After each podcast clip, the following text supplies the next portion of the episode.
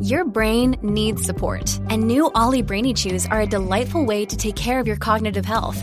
Made with scientifically backed ingredients like Thai ginger, L-theanine, and caffeine, Brainy Chews support healthy brain function and help you find your focus, stay chill, or get energized. Be kind to your mind and get these nootropic chews at olly.com. That's O L L Y.com. These statements have not been evaluated by the Food and Drug Administration. This product is not intended to diagnose, treat, cure, or prevent any disease.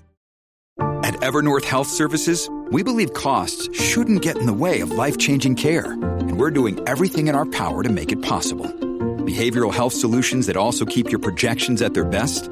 It's possible. Pharmacy benefits that benefit your bottom line? It's possible.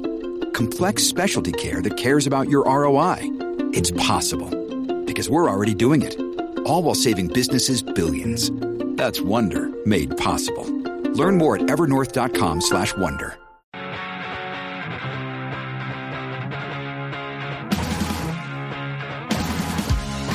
It's Bigfoot Collectors Club with Bryce and Michael.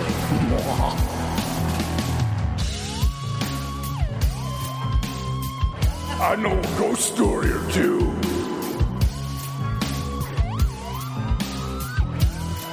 Let's do this.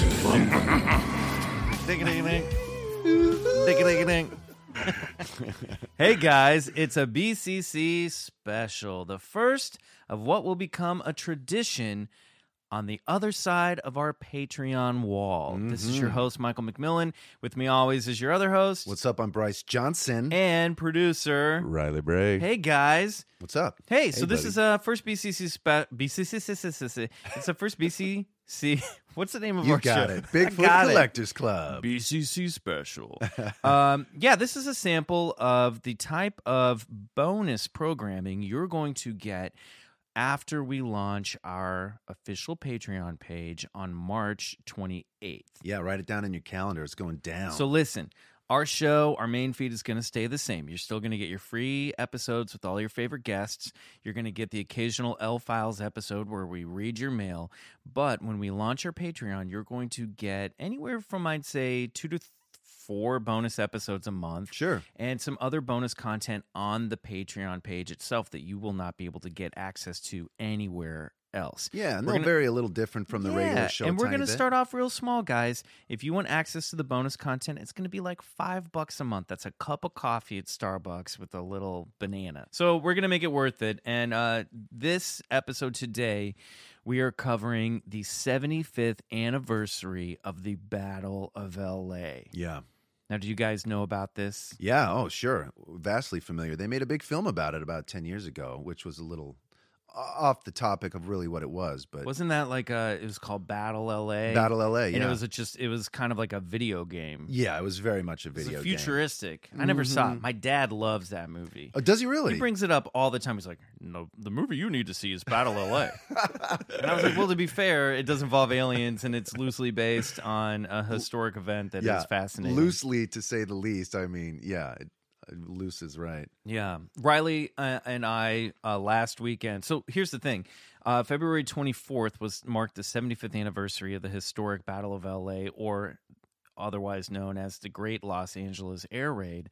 And Riley and I had the pleasure of going down to the Fort MacArthur Museum uh, on that night on Saturday, the 24th, and we got to visit a reenactment of the air raid. Yeah, it was the first uh, first BCC field trip. It was, and we have a field report at the end of this episode. We're going to play for you uh, audio from uh, from from the show or from the reenactment. We also got to chat with um, Tyson Smith, aka Maiden Voyage Clothing Company, uh, which was really awesome uh, to get a moment to pull him aside and talk to him about his work, the patches you've seen uh, on our Instagram feed and on our logo, and uh, he had a really cool T-shirt called the Battle of LA, which I realize right now I should be wearing. I had that set aside. Drop that ball.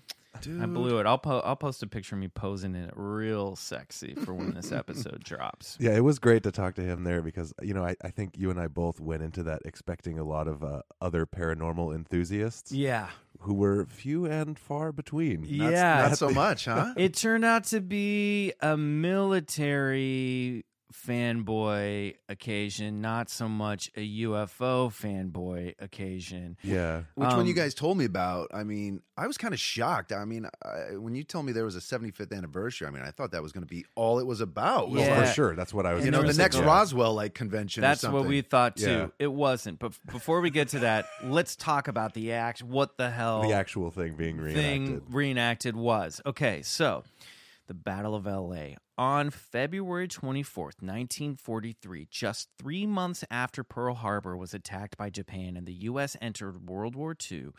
A strange incident occurred over the skies of Los Angeles, California, our hometown. Mm-hmm. In the pre dawn hours of February 25th, 1943, sirens blared as an unidentified craft was witnessed flying over Santa Monica and Culver City. Searchlights swept the night skies, and the Army and Navy fired thousands of 12 pound artillery shells into the air, causing panic and excitement throughout the city. A small number of Angelenos would not live to see the day. The enemy aircraft was never identified. The Army and Navy had contradictory reports in the days that followed, and the story remains one of the weirdest and wildest mass UFO sightings in American history. That's And- right. And yet, the incident seems to get much less attention than other classic UFO stories like the Roswell crash or the Phoenix Lights. This wasn't just rumor or unidentified lights floating in the sky. This was a full on anti aircraft assault taking place in a massive American city. So let's listen now to the radio report of that incident. News of the World, Wednesday, February 25th. Once again, Columbia's correspondents in world capitals and in the fighting zones in the Western Pacific are ready to give you the latest news direct by shortwave radio. And now for news of our own West Coast, we take you to Los Angeles and the report of Byron Palmer. Anti-aircraft guns went into action against unidentified aircraft in the Los Angeles area shortly after 3 a.m. Pacific wartime this morning. The anti-aircraft guns began barking during a blackout ordered by the 4th Interceptor Command at 2.25 a.m. The unidentified object, which some sources thought might be a blimp, moved slowly down the Pacific coast from Santa Monica and disappeared south of Long Beach. Army officials declined to comment on the possibility that the object might have been a blimp. However, it required nearly 30 minutes to travel some 25 miles, far slower than an airplane. Watchers on the rooftop of the Columbia Broadcasting Building in the heart of Hollywood could plainly see the flashes of guns and searchlights sweeping the skies in a wide arc along the coastal area. Concussion of the shells could be felt in downtown Los Angeles, 15 miles away. U.S. Army planes quickly took to the dark skies, but whether they contacted the object has not been announced. Army officials say they will not comment until they receive a full report of the action. Although some watchers say they saw airplanes in the air, semi-official sources say they probably were the U.S. Army's pursuit. Several observers say they saw one or more planes spotlighted by 20 or 30 searchlights. The object moved southward, presumably over Huntington Park at the western edge of Los Angeles, and on southward to about Long Beach on the coast. By 3.30 a.m., observers said the object appeared to be over the south of Long Beach. Searchlights closely followed the object down the coast and kept it centered in their glare. Shells frequently could be seen bursting near the object, but none appeared to hit it. The shooting stopped about 3.30 a.m. The shooting brought warfare to the front door of this city of a million and a quarter population for the first time since December 7th. Already it was alert to the presence off the Southern California coast of a Japanese submarine which had pumped 25 shells into an oil field north of Santa Barbara Monday evening. Because of the presence of the submarine, a three-hour alert was ordered at dusk last night, and civilian authorities stood at their posts while the Army and Navy continued their search for the submersible. The evening alert ended at 10.23 p.m., but another was sounded at 2.22 a.m., and the blackout followed within three minutes. It covered Los Angeles County from Santa Monica to Pomona. At 2.27, all Southern California radio stations were ordered off the air except those in San Diego. Approximately 20 minutes after the firing died down, the ship returned and headed westward from Long Beach toward Santa Monica. The guns went into action again, hurling round after round of shells at the object.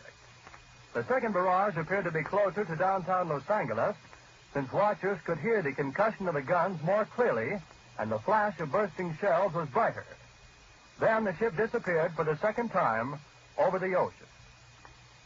We return you now to CBS in New York. Wow. Isn't that insane? That is so insane. That is a mainstream news, uh, mainstream media at the time, CBS radio report. Yeah. Calling this thing an unidentified flying object, essentially calling it a ship, saying that it looked like a blimp, but they couldn't get confirmation that it was a blimp or not. moving down the coast. And saying that shells were exploding around the craft, but not making contact with it. Now, to me, that sounds a fuck lot like a force field. Yeah, no Yeah. doubt about it. And uh, and and they uh, sent up fighter planes too. A lot of witnesses said they saw, you know, Well, this is really interesting, and uh, we might get back into this, but um, supposedly the military said that they did not scramble any planes that night. right. And what's interesting, though, that people witnessed other crafts flying through the sky. So some people think that it might have been a Part mothership yeah. and then other smaller UFOs flying around, and that what we thought were planes, our planes were actually other tiny UFOs flying around. I think it Oh. might have been both. You know, Yeah. Secretary of War Henry Stimson said the air raid alert was caused by the presence of some 15 aircraft whose origins remain a mystery.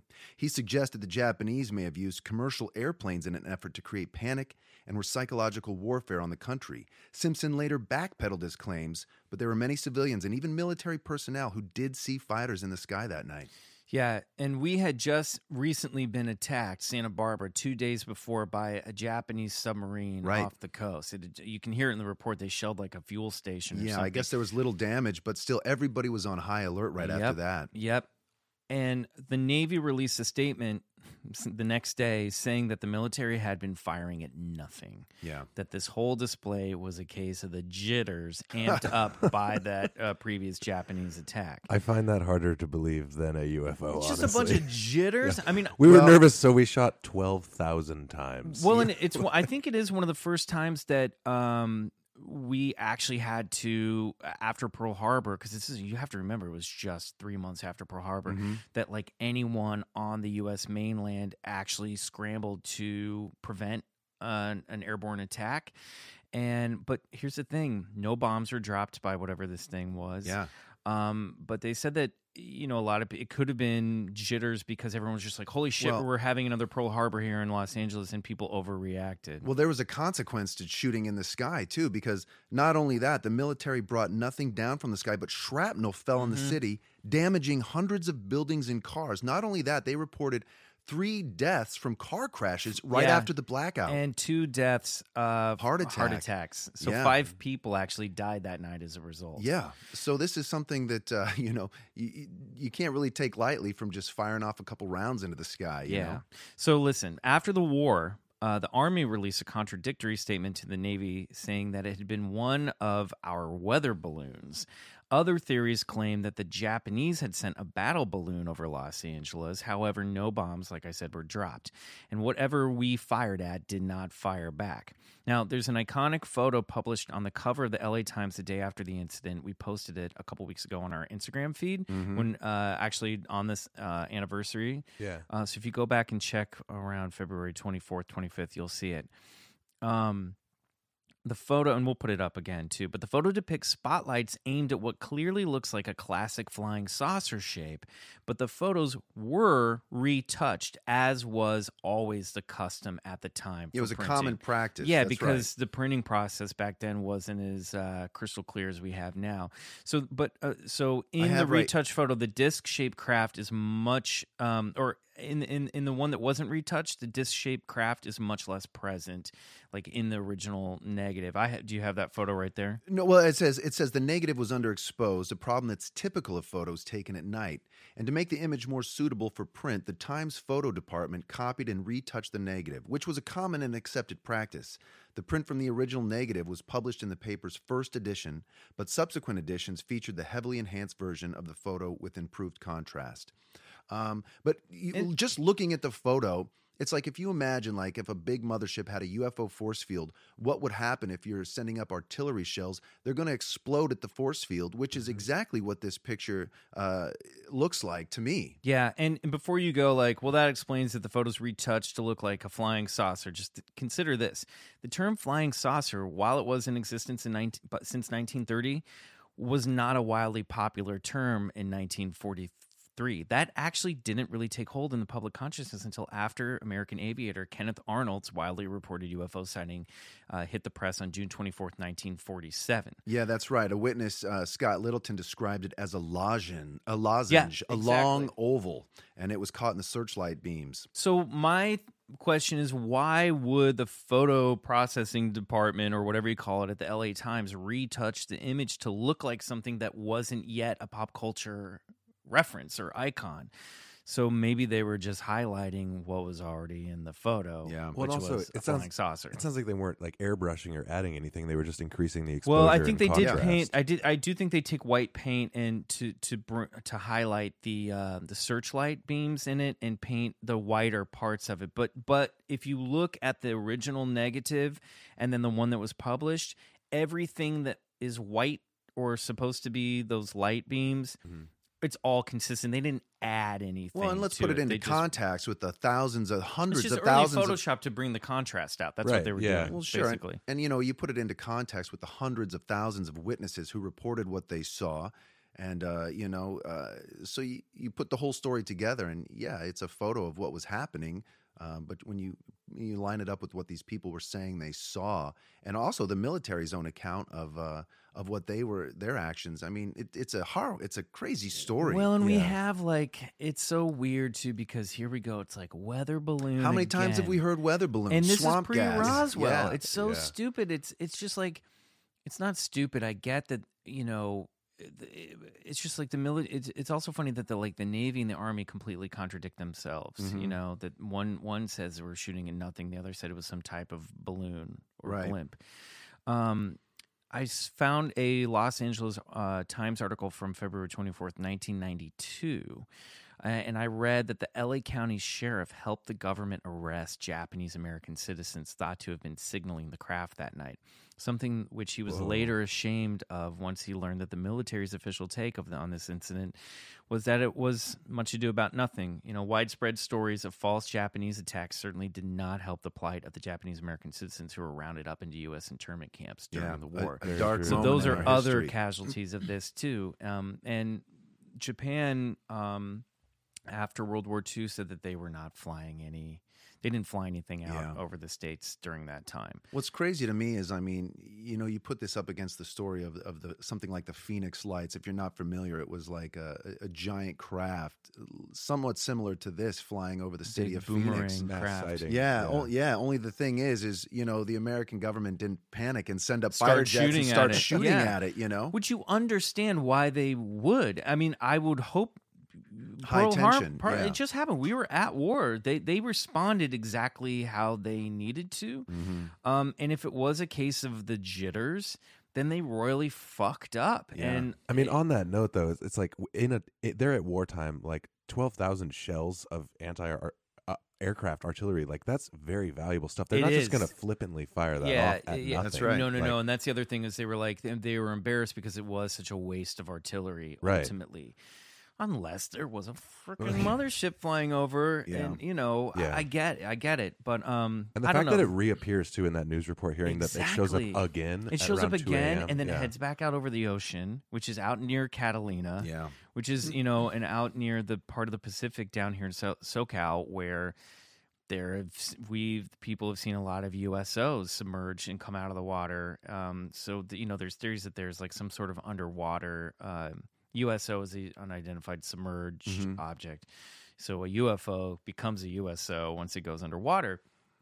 And they think that there are some hidden bases down there where these, uh, whatever these craft are, hanging out. Well, and this, you know, a, a lot of these, a lot of the great UFO cases um, seem to always take place around military bases or uh, sometimes, you know, having to do with uh, heightened conflicts of war. And, Mhm. you know, I, I don't know. I mean, you know, we did drop the atomic bomb on Japan. Um, a little bit later. I'm not you know trying to connect dots here, but I, when you put it all together, it's just it's very strange. Well, know? think about it this way: if let's say, and we've theori- theorized about this before, let's say that whatever this higher intelligence is, whether it's a an alien race or an interdimensional race or some ancient race that has been here or us from the future come back in time to Mhm. study civilization they're going to be very interested in how the human species is waging war yeah, that's right. Mhm. you know what i mean that would it would be like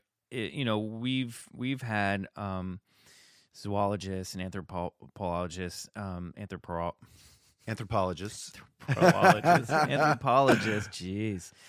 They've, you know, there's like that great stuff like uh, when you read about like the chimpanzee tribes that wage war. Like this is Yeah. something, this is part of studying an animal species. Human beings are animals. Yeah. You're going to be like, all right, let's see how these guys fight.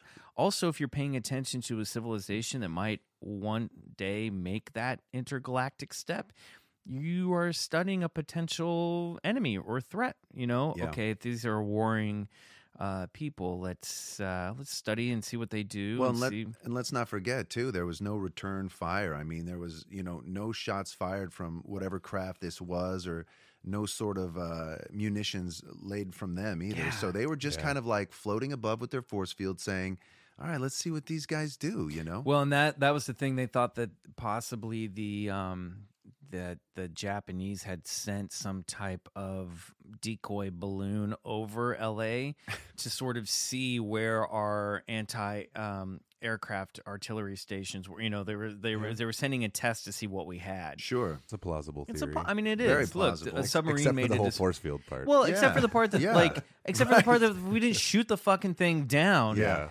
Pounding it with all of this heavy art. Like, I'm sorry. You can shoot. Someone would have shot that damn Well, and if the military down. was going to Yeah. back up that foe, they do like the Jesse Marcel and make him pose with some weather balloon material. Oh, this is the material that came and down. they learned got from it. their mistakes. Yeah. Roswell were showing like, oh, we we need to have some sort of thing to back this up. Yeah. It's crazy. I love how these news stories get ahead of the official government. Exactly. reaction, Same you thing happened at Roswell. They got the official story the first time, and then Mhm. they couldn't take it back, so they started the cover up. Yeah.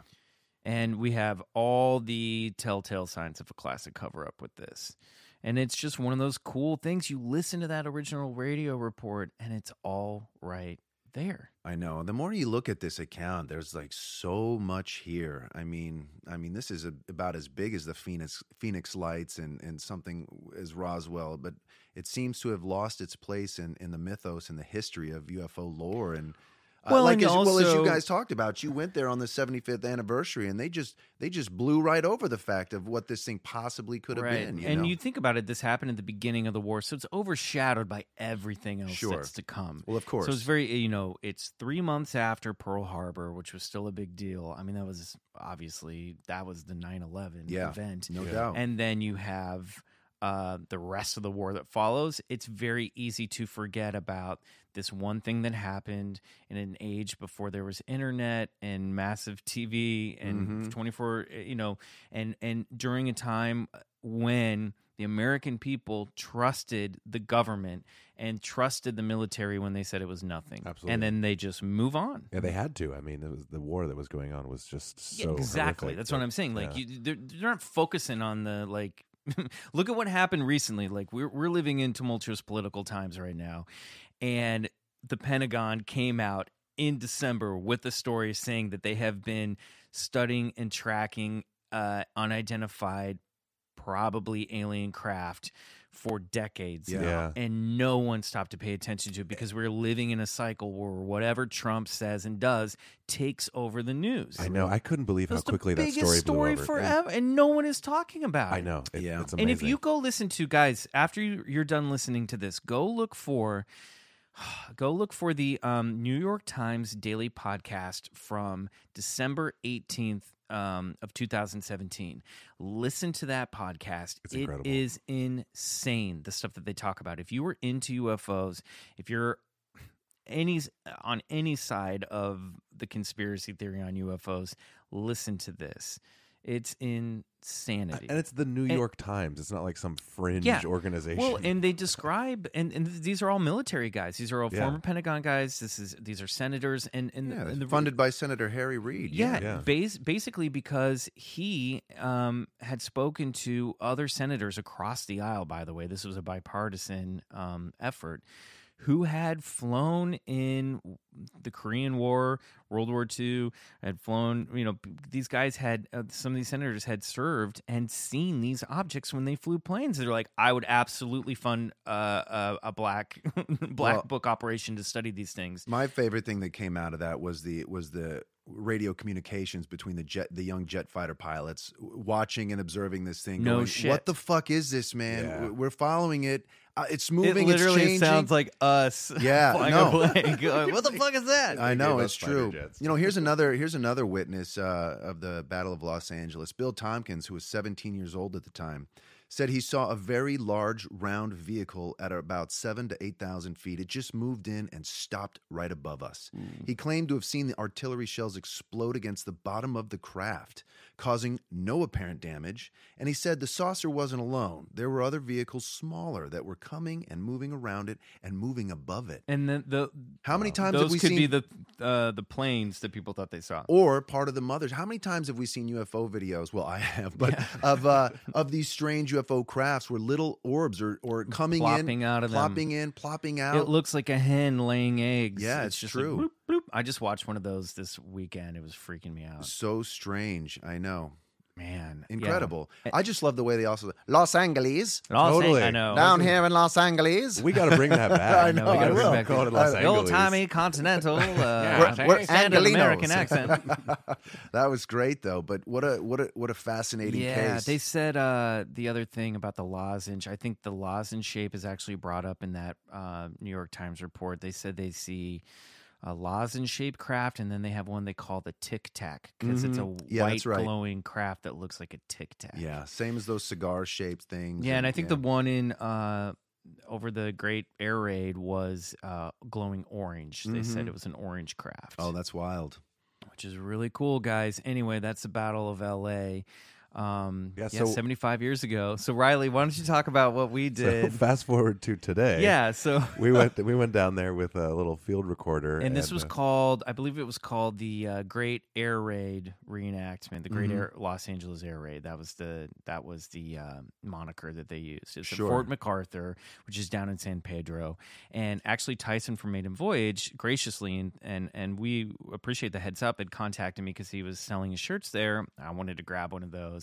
He's like, you guys should come down and check this out because it's pretty well, cool. Well, unfortunately, I wasn't able to attend due to my, you know, broken foot. But uh, you know, you guys took some video. It looked like a lovely organized event. I It, mean, uh, oh, it it, really was, was, It was yeah. great, and it was all to benefit Fort MacArthur Museum. yeah, and uh, and they had all the you know all the sort of like tanks and, and trucks and artillery guns all all you know correct to period and a bunch Yeah. of people in full period costume and they had a, a military swing band playing I loved that. Yeah, that oh, was it great. was cool. It was like It was very looking cool. at live action, like old school GI Joe. But you just felt like they were missing the point of what they were Well, doing. well there, no you know? one was interested in Well, the we ca- yeah we came down there and I was expecting like where's all the merch? Where's all Right. this flying saucer stuff? Right. And they ended the night with this really fun um, uh, uh, air, aerial display. I mean, they were shooting fireworks and they were firing off shells from these giant anti-aircraft, you know, cannons that they had there.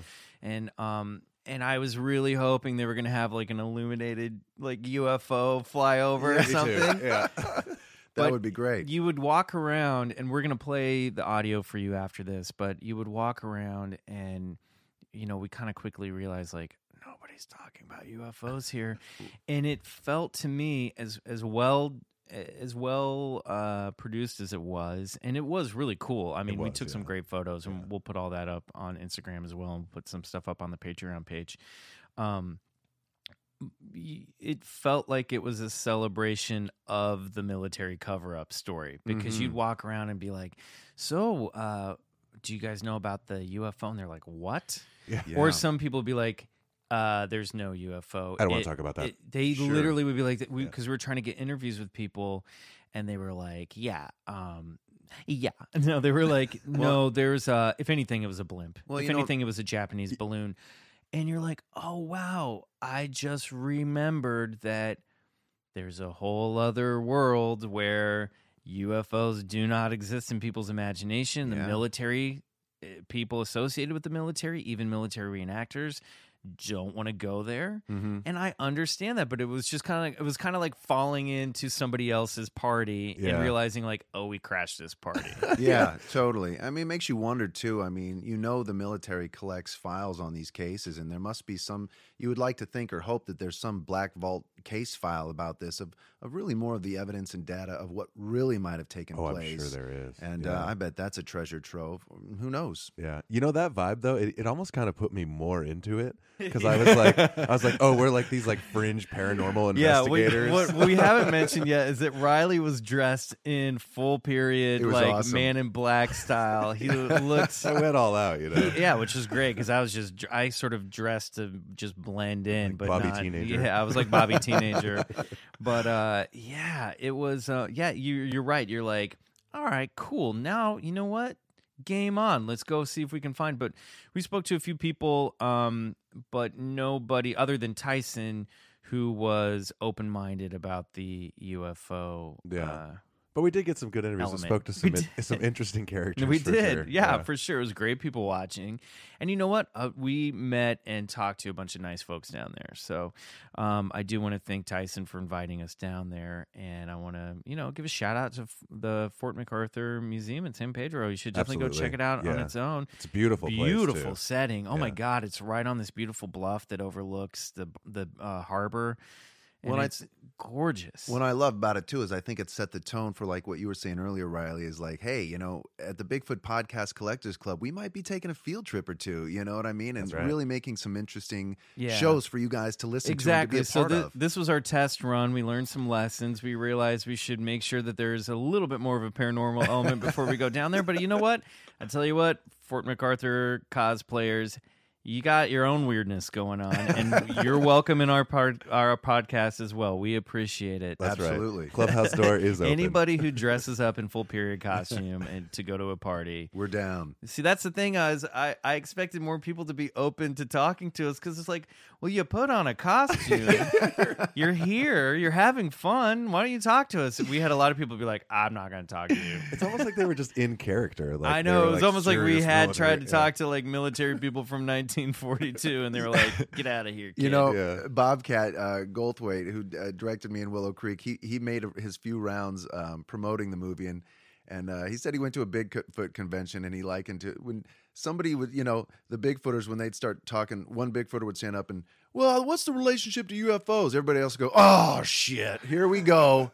This guy bringing up UFOs with Bigfoot. It's like you know you can't like cross mingle the fields. You know what I mean? It's like peop- Yep. Yeah. people want to compartmentalize That's when and, and they yeah. want to stick by their story. Of, Well, you that's know, what, it took us a minute, and we were like, "Oh, this is a military reenactors party. These guys do the Civil War. They do the, you know, they've done like well, a guy there that we spoke to had done like the French Legionnaire stuff. So you're like, okay, that's that's what this is about.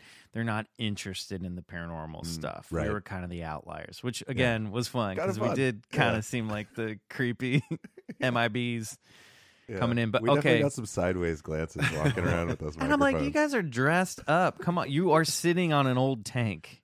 like, let's have some fun. that radio report. I mean, I had never heard that before. That was the first time I've heard that. That was that was eerie. That's very or- Orson Wellesian. yeah, um, I heard his, that on uh, Coast to Coast like ten years ago, Mm. probably, and that's the first time I had heard about it. And I just remember playing that, going, "Oh my god, come on! It's all there in the story, in the reporting."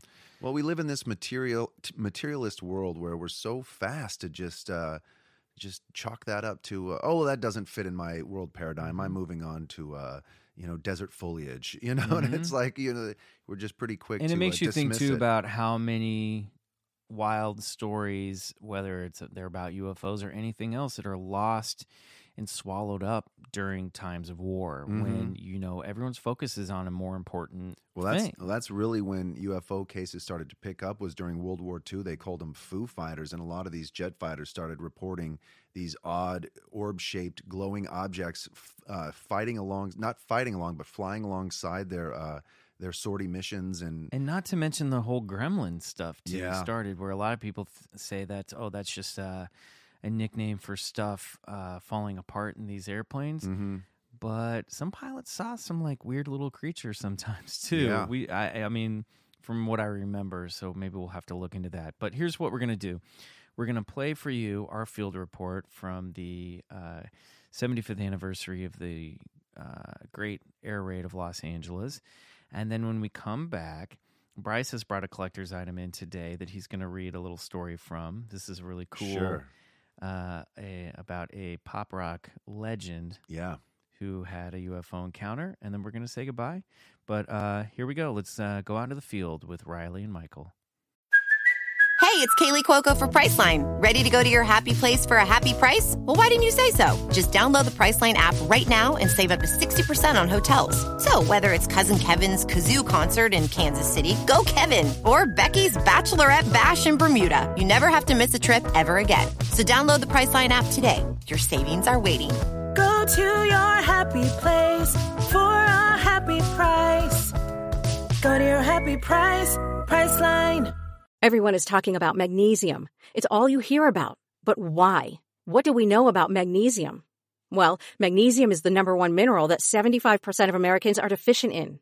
If you are a woman over 35, magnesium will help you rediscover balance, energy, and vitality. Magnesium supports more than 300 enzymatic reactions in your body, including those involved in hormonal balance. From functional medicine doctors to mental well-being and female hormone experts, we all know that magnesium is the one mineral to improve all aspects of well-being and health. But which one? Magnesium Breakthrough from Bioptimizers, the trusted choice recommended by leading experts with seven best absorbed forms of magnesium to ensure your body receives the support it needs for overall well-being. Go to bioptimizers.com slash balance today and use code BALANCE10 for 10% off. Support your journey to wellness at B-I-O-P-T-I-M-I-Z-E-R-S dot com forward slash balance. Magnesium Breakthrough from Bioptimizers, your foundation to optimal health and vitality. cowardly sneak attack on December 7th at Pearl Harbor, Congress and President Roosevelt have declared a state of war. As a result, strict security measures are in effect. To you war workers or relatives of servicemen, do not discuss production schedules, troop movements, or types of training. We know the enemy is listening. This is a military installation. You will conduct yourselves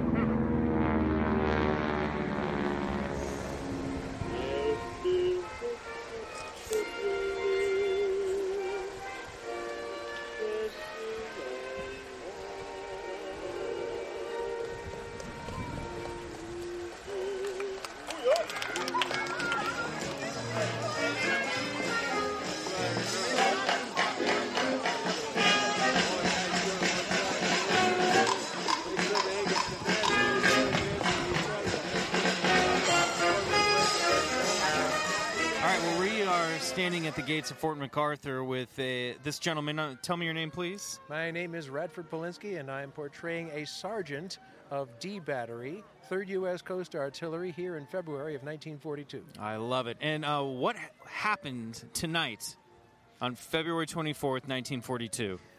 On February of 1942, there was an air raid, and you can hear the air quotes because there was, in fact, no enemy aircraft in the air, but somebody started shooting, and then everybody started shooting, and there were searchlights and gunfire going up into the sky of Los Angeles, and it was a complete panic over nothing. In fact, there were some casualties, I understand. Some people who crashed their cars, some rubberneckers. Well, also, when the bullets go up, they've got to come down Oh, somewhere. boy. I wouldn't be surprised if there were some injuries from rounds that went up into the air and shrapnel from exploding shells of anti aircraft fire that was shooting at nothing. Wow. Now, there is a theory that there was something up there in the night sky that night. Something that may have not been from this world. Now, where do you stand on that story? I have no opinion whatsoever on whether anything uh, extraterrestrial Okay. may have appeared in the skies over Los Angeles in February of 1942. An errant weather balloon, an errant toy balloon, Mhm. an errant pilot who just didn't have his his lights on. It could be any no, one of those things. Okay. I couldn't say. You sound like an actual official from the military discussing this. So you're very good in your in your role. Thank you. And what do you do? he- What's your role here? Is the at the gate? Yeah, I see a microphone in front of you, not the one that you're holding. You could describe me as a greeter. I set the stage for the audience. I describe where the people are. They've come to Fort MacArthur in San Pedro, and I give them a speech which sets the tone of the event. It's just after Pearl Harbor, and the situation is very serious. Mhm. And don't talk, the enemy might be listening. Oh, yeah. But be sure to have a good time. Now I see a lot of uh, let's see artillery stationed around the area that we're standing in. There's some spotlights pointing towards the sky. So it seems like we're prepared for anything. There are searchlights all over the place, and one of the fun things about one of the most keenly interesting displays here are the fact that they have restored the searchlights to their full 1940s function, including having remote aiming platforms so that you can actually aim the searchlight remotely from a fourth station to the side, so you can sight the aircraft through sights on your remote platform. Oh, no way. And aim the searchlight itself. Now I said spotlight, and that's incorrect. It is a searchlight. We like to think of them as searchlights because a spotlight is more of a theatrical. Well, that's where I that's my background. I came up through the theater, so when I see a bright light, I, I just assume it's for me. Well, this is fantastic. Now, how many years have you been uh, celebrating this anniversary? Well, in one way or another, I have been coming to Fort MacArthur for various celebrations, if you can call witnessing the recurrence of December 7th and the attack on Pearl Harbor as a celebration. But I've been coming to Fort MacArthur one way or another for getting on 30 years now. Oh wow, that's that's fantastic. I would imagine the uh, Pearl Harbor uh, commemoration is a little bit more sober than this one. This one seems to be a bit fun. I mean, this seems like fun. People are out here having a good time tonight. On every so often, the calendar winds around so that December 7th is actually a Sunday. And you Mhm. come down here and you do chores and maintenance around the fort, and they turn on the radio, and you hear that Pearl Harbor is being attacked. Wow. And it can be a sobering and eerie experience to be on a Sunday, December 7th, doing chores in a fort and hearing your world come crashing into war. Much like I would imagine many of the young men felt and experienced on that day at this very fort. That's one of the reasons we do what we do here. We're not only commemorating and honoring history, but for our own sake, we're trying to feel a little bit of what they felt and better understand what they were going through. That's very cool. Well, thank you so much. we You're really welcome. appreciate speaking to you. Have a great night. You're a professional on the mic. We heard your work earlier, and we really, re- honestly uh, appreciate you speaking with us tonight. Have a good night. Good night.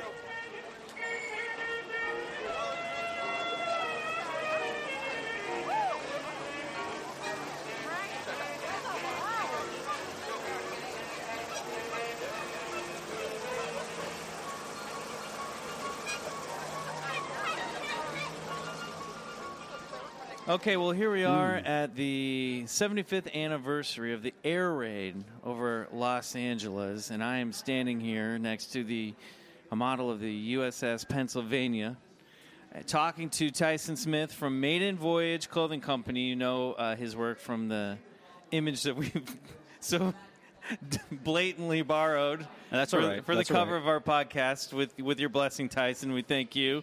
You know, we love your products on the show.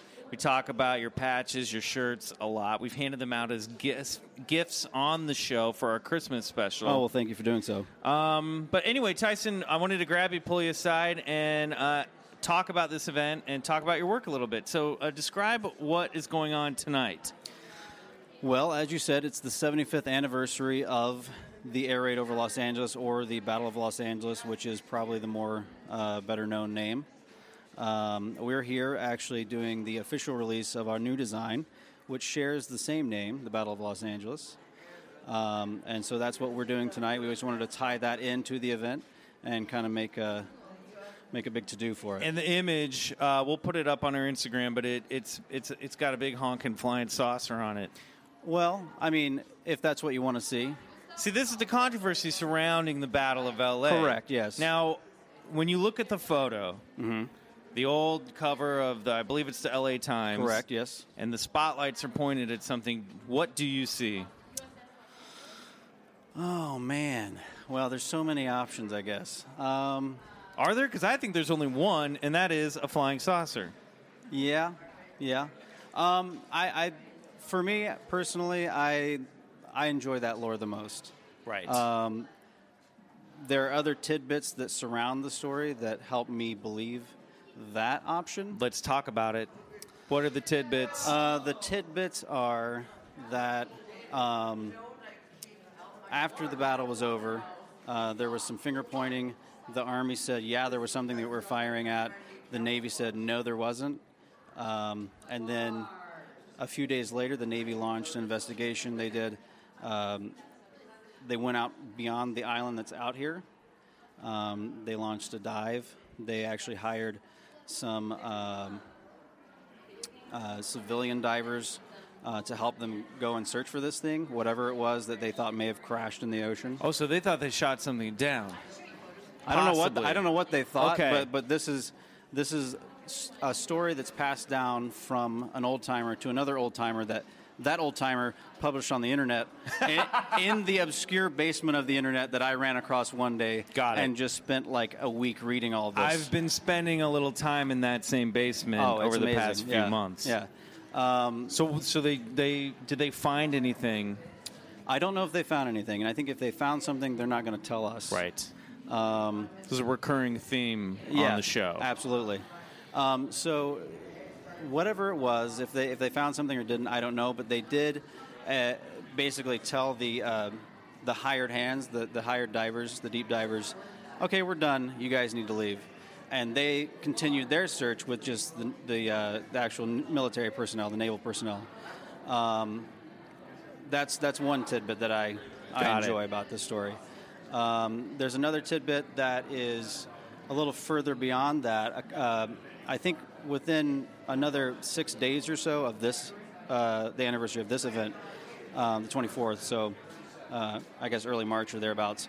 There's another report of a. I think it's and I, I'm, I've only read this a couple times, but I think it was a merchant vessel that reported seeing a very very similar size, very similar um, uh, description. Uh, oh, out over the ocean in the Pacific, on on the other side, way Mhm, on the other mhm, side. mhm. Um, and I, if I remember right, the report, this thing kind of circled the ship for a good while. I don't know how long it was, 45 minutes to f- four hours, somewhere in there.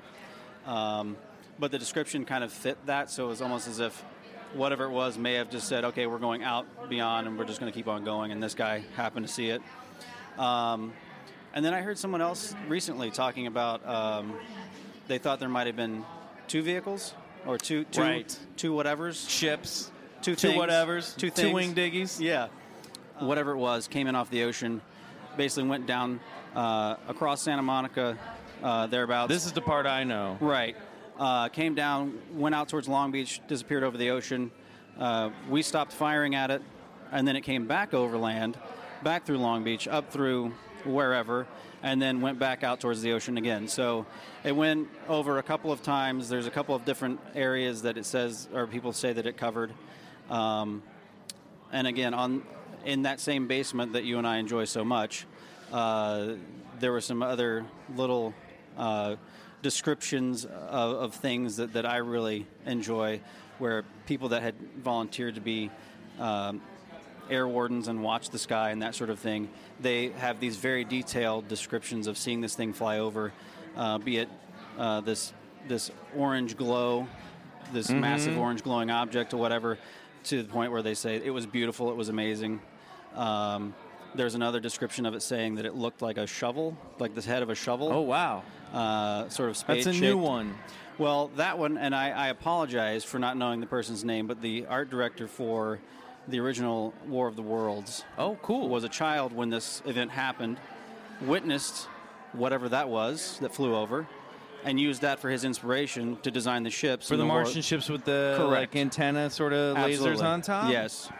That's very and that's where that sort of shovel shape Oh, uh, was inspired. We'll look this up. I'll, Yeah. I'll make sure I have the guy's Yeah, name. and there's a there's a couple people that have reported that same shovel sort of, uh, I guess you could say sloped shape to it. Are they going to fly a flying saucer? Uh, do they embra- when do I get to see a UFO? That's what I'm here for.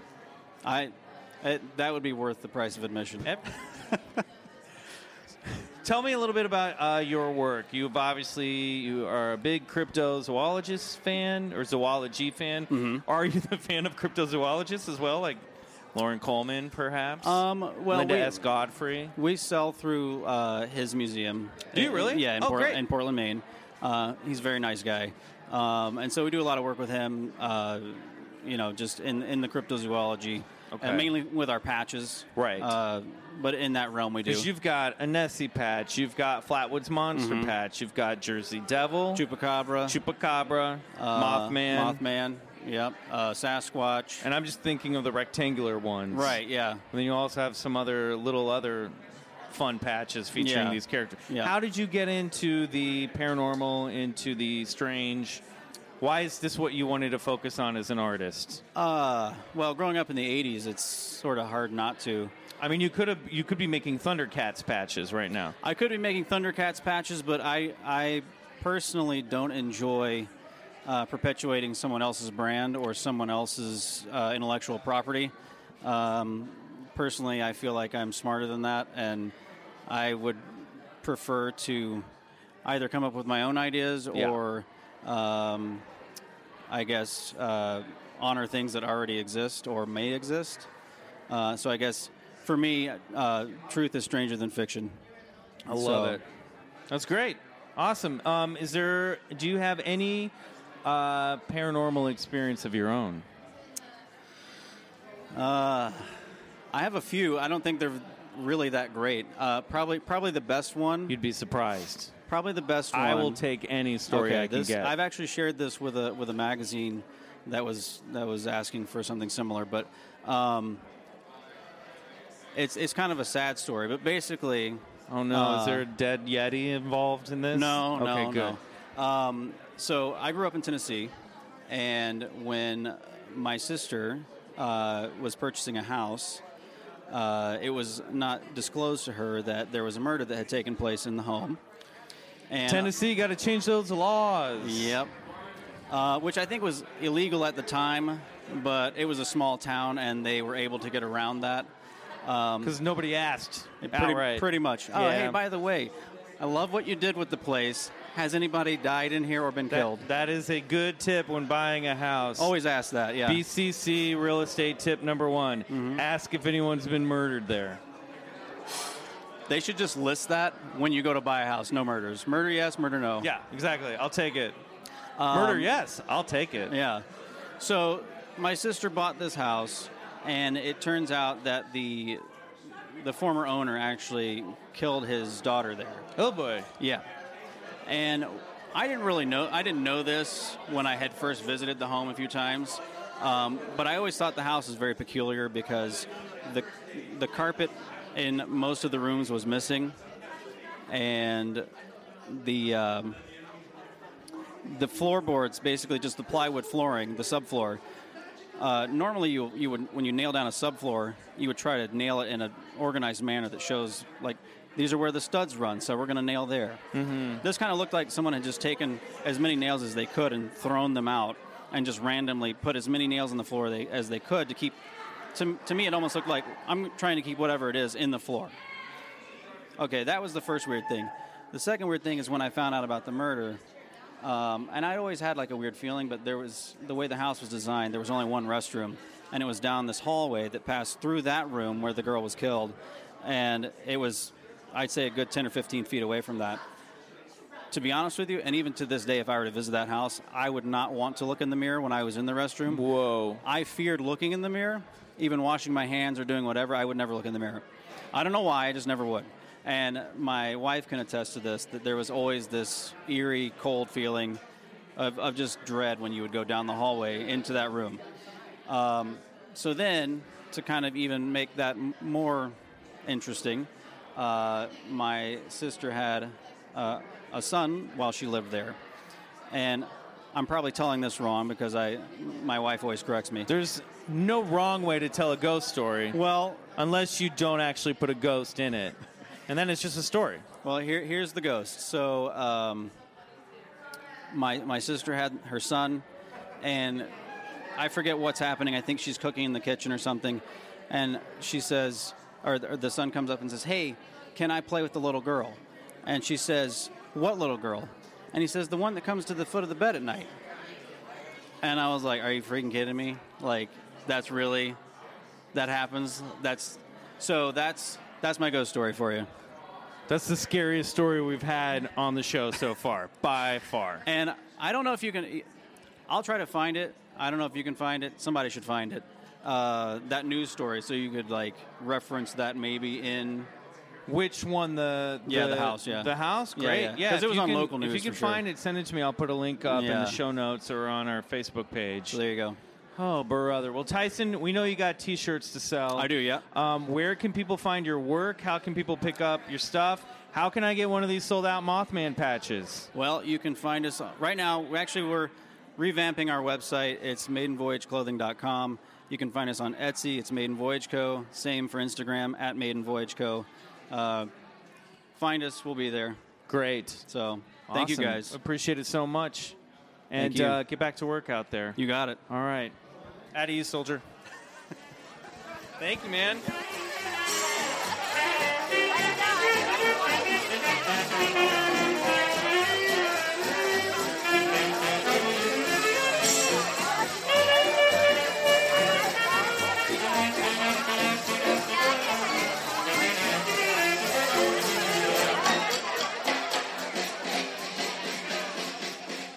So I'm here with Kate, and we're standing amongst amongst amongst a crowd of people. That's that's proper grammar, right, Kate? Yeah, that is. So, Kate, uh, what brings you out to the uh, air raid tonight? Um, it's an event that I've come to every year for the past five years. We are talking to the right person. Yes, you are. Okay, so why do you come here? What what brings you here?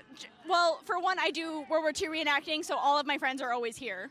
What what what constitutes a World War II reenactment? So that's you know in the South does Civil War reenacting, Mm-hmm. and it's everything. It's the same, but it's World War II, so it's funner. There's bigger guns, better guns. Right. Are you flying any bombers or no, but we have people who like to pretend that they do. Right, right. Yeah. Okay. And you, I, I have to mention, for, because this is a podcast, people can't see, you are dressed in period costume. Yes. And uh, have you always been fascinated with the 1940s? I have actually.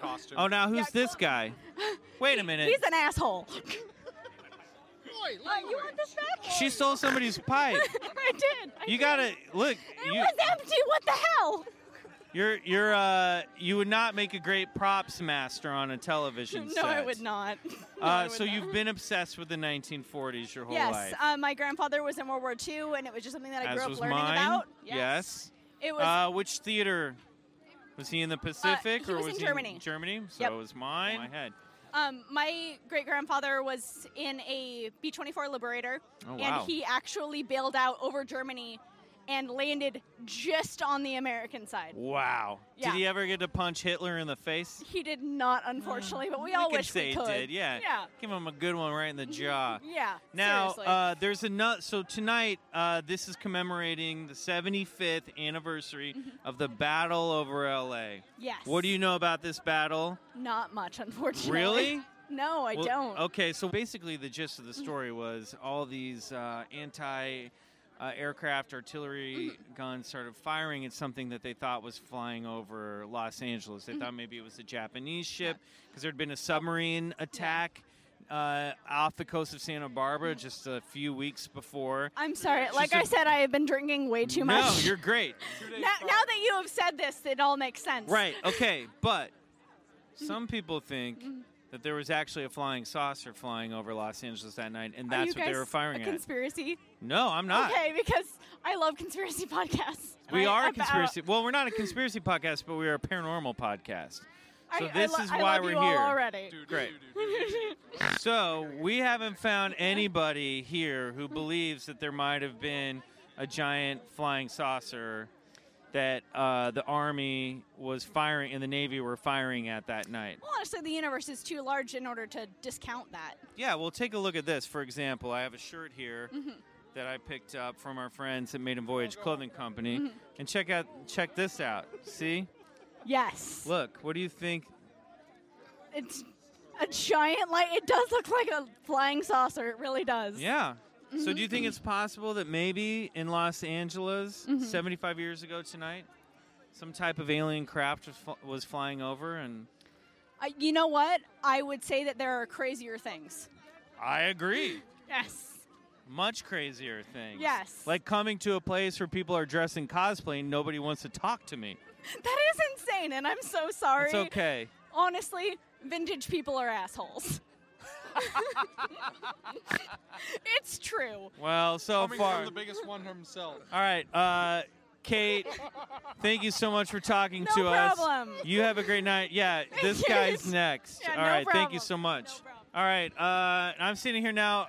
Are you Kate's gentleman's compa- gentleman companion? Hell no. Oh, I'm sorry. What's your name?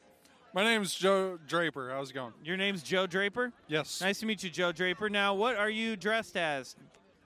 So right now I'm currently dressed in the uni- or Class A uniform for 101st Airborne, 501st Regiment Recon Battalion. Oh, nice. Um, The 501st. That's Yeah. uh, Darth Vader's personal uh, stormtrooper you, battalion. You know, Yeah. uh, but we did it better. Yeah, gotcha. Uh, un- unlike stormtroopers, we're actually able to hit shit. Oh, I like it. Okay, nice. Uh, Zap. it's all working out so far. So Hey, what do you that's do? what What, what brought you here tonight? Uh, just like Kate, I am a uh, reenactor and living historian. Uh, she's over there making noise. I heard her. Um, let leave it to her. That is quite a laugh. You know, uh, you can't mistake it. Hey, Kate, I'm talking crap about you while you're gone. Yes. That's great. and we do have an explicit warning on this podcast, so don't worry about it. Fantastic, awesome. Um, so yes, I do.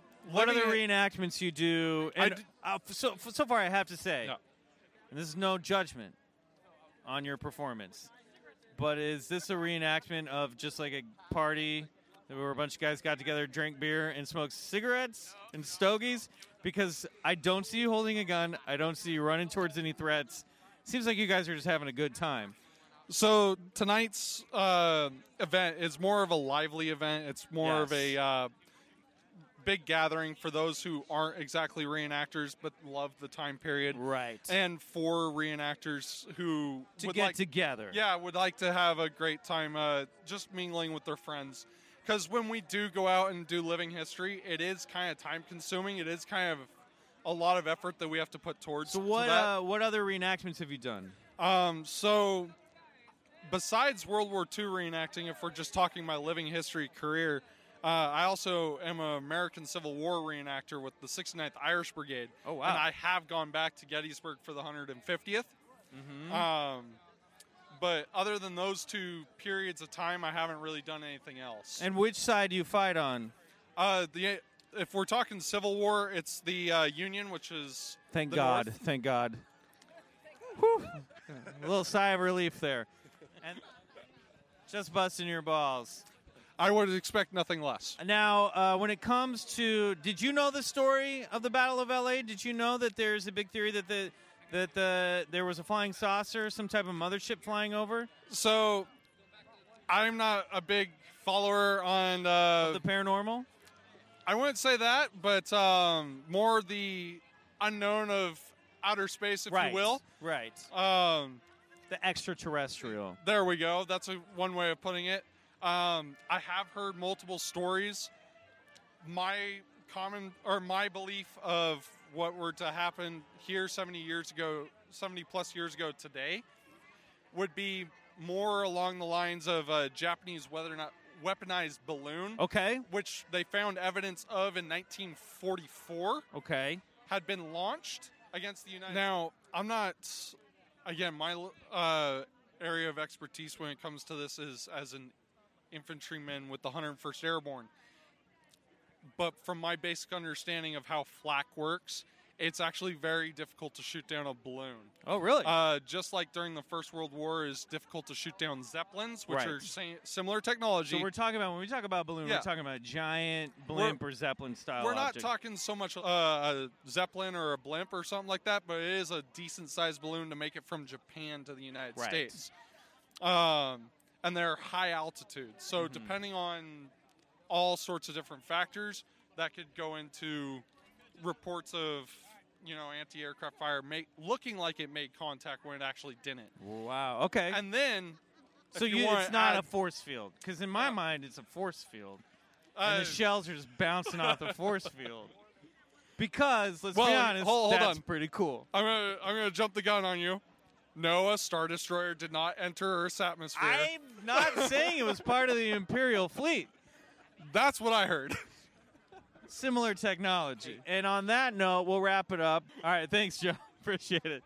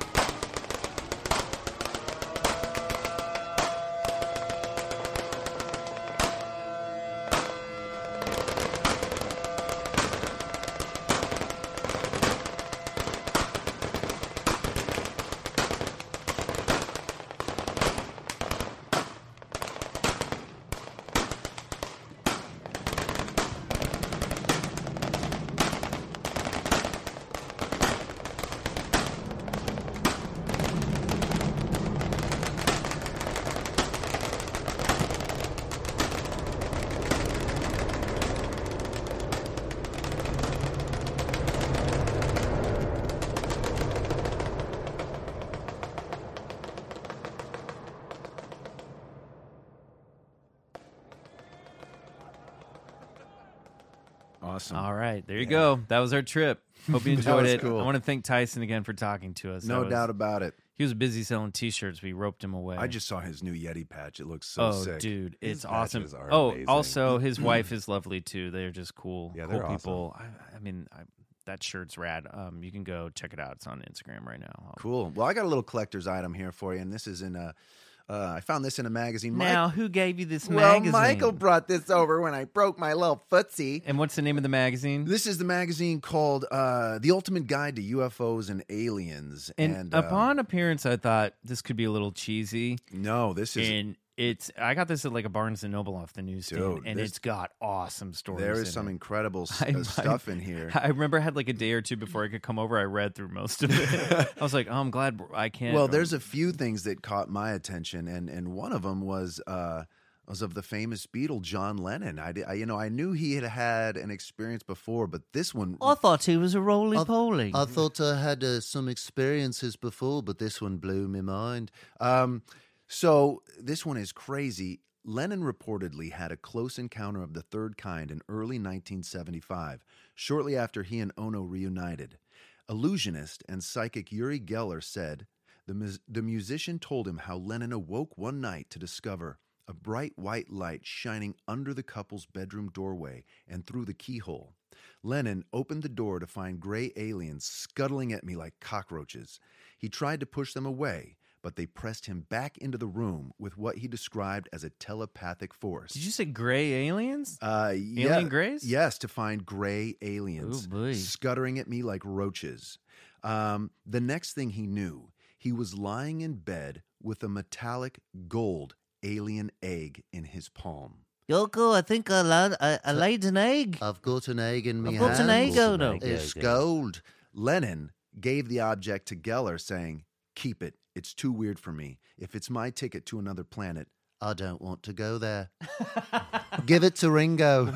Wait, What wha- I want Is there a photograph of this egg? No, but I mean, immediately my mind starts going. I got to get a hold of Uri Geller and see if he Seriously. still has this gold egg. That I, I've never heard this story, and that just stands out as one physical evidence given to someone else. I guarantee you, Yoko Ono laid that egg.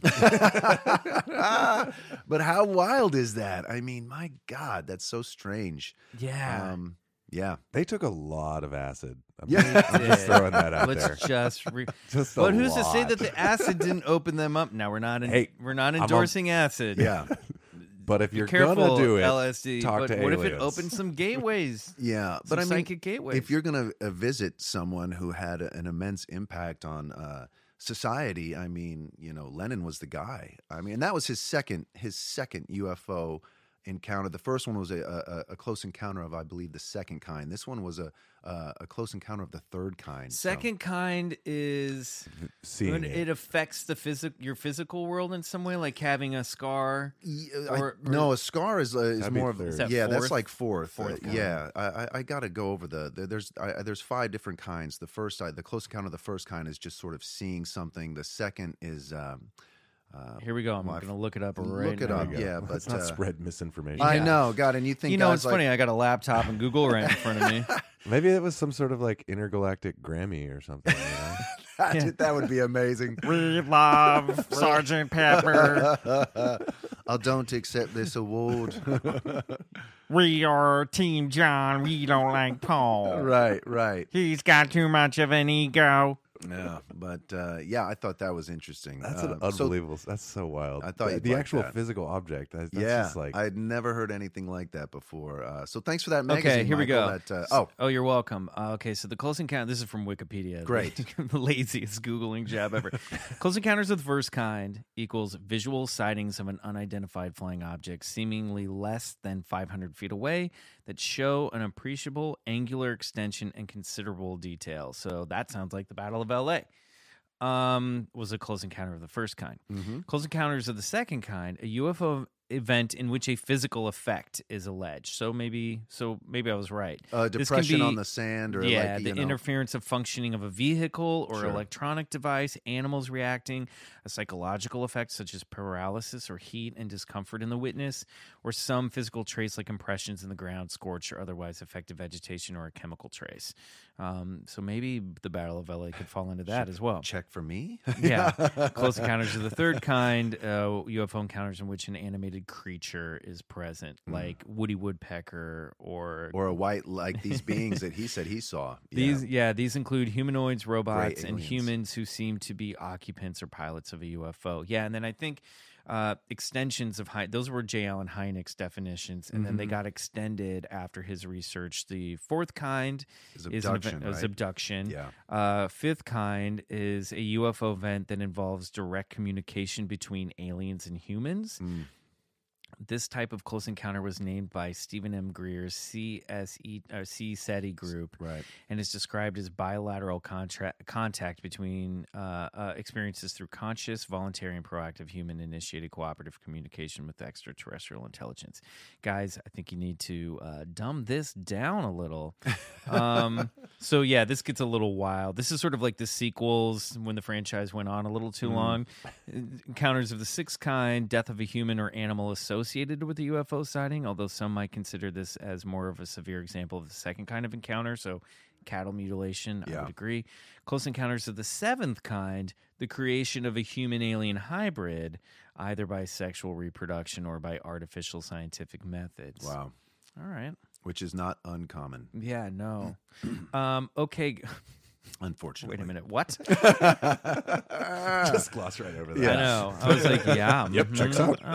Okay. Checks out. Yeah, that's good. Well, on that note, everybody, um, thank you so much for tuning in to this first ever BCC special. Like I said, future specials will be available on the other side of the Patreon wall. Yeah. And we would really appreciate it when we launch at the end of March if you guys could could uh kick in a little kick in a little. But listen, if you don't want to, you're still going to get your show Totally. every Wednesday, the regular feeds, it's going to be free. Uh, but you're just going to get a lot more bonus content. Totally. This is just a great opportunity for Riley, Michael, and I to get together. Yeah, and, uh, because our regular coffee show, talk this exactly, stuff. our regular show, we have guests and everything, and we're realizing uh, you may have, celebrity you may have noticed that the three of us are really hitting it off, uh, and sometimes we just want to have a little, little, uh, little boy time. Yeah, Yeah. little boy true. time together, And we get a Uh, little special time with the audience too. You know, it's a yeah, little yeah, something for us to interact This with you guys like and laid back. You know, it's like you're in the studio with us. Hey, It's, that's right. Cool. Well, thank you so much for listening. Uh, we will be back Wednesday with another regular episode. Uh, in the meantime, uh, I want to thank producer Riley Bray, my co-host Bryce. Peace and love. Uh, Peace and love. Peace and love. I don't want that egg. and then uh, I want to thank Sun Eaters for our music from the song "Come Alone." This is BCC special, and we'll be seeing you very soon. Nice. a good one, Margaret. That's a glowing egg. Thank you.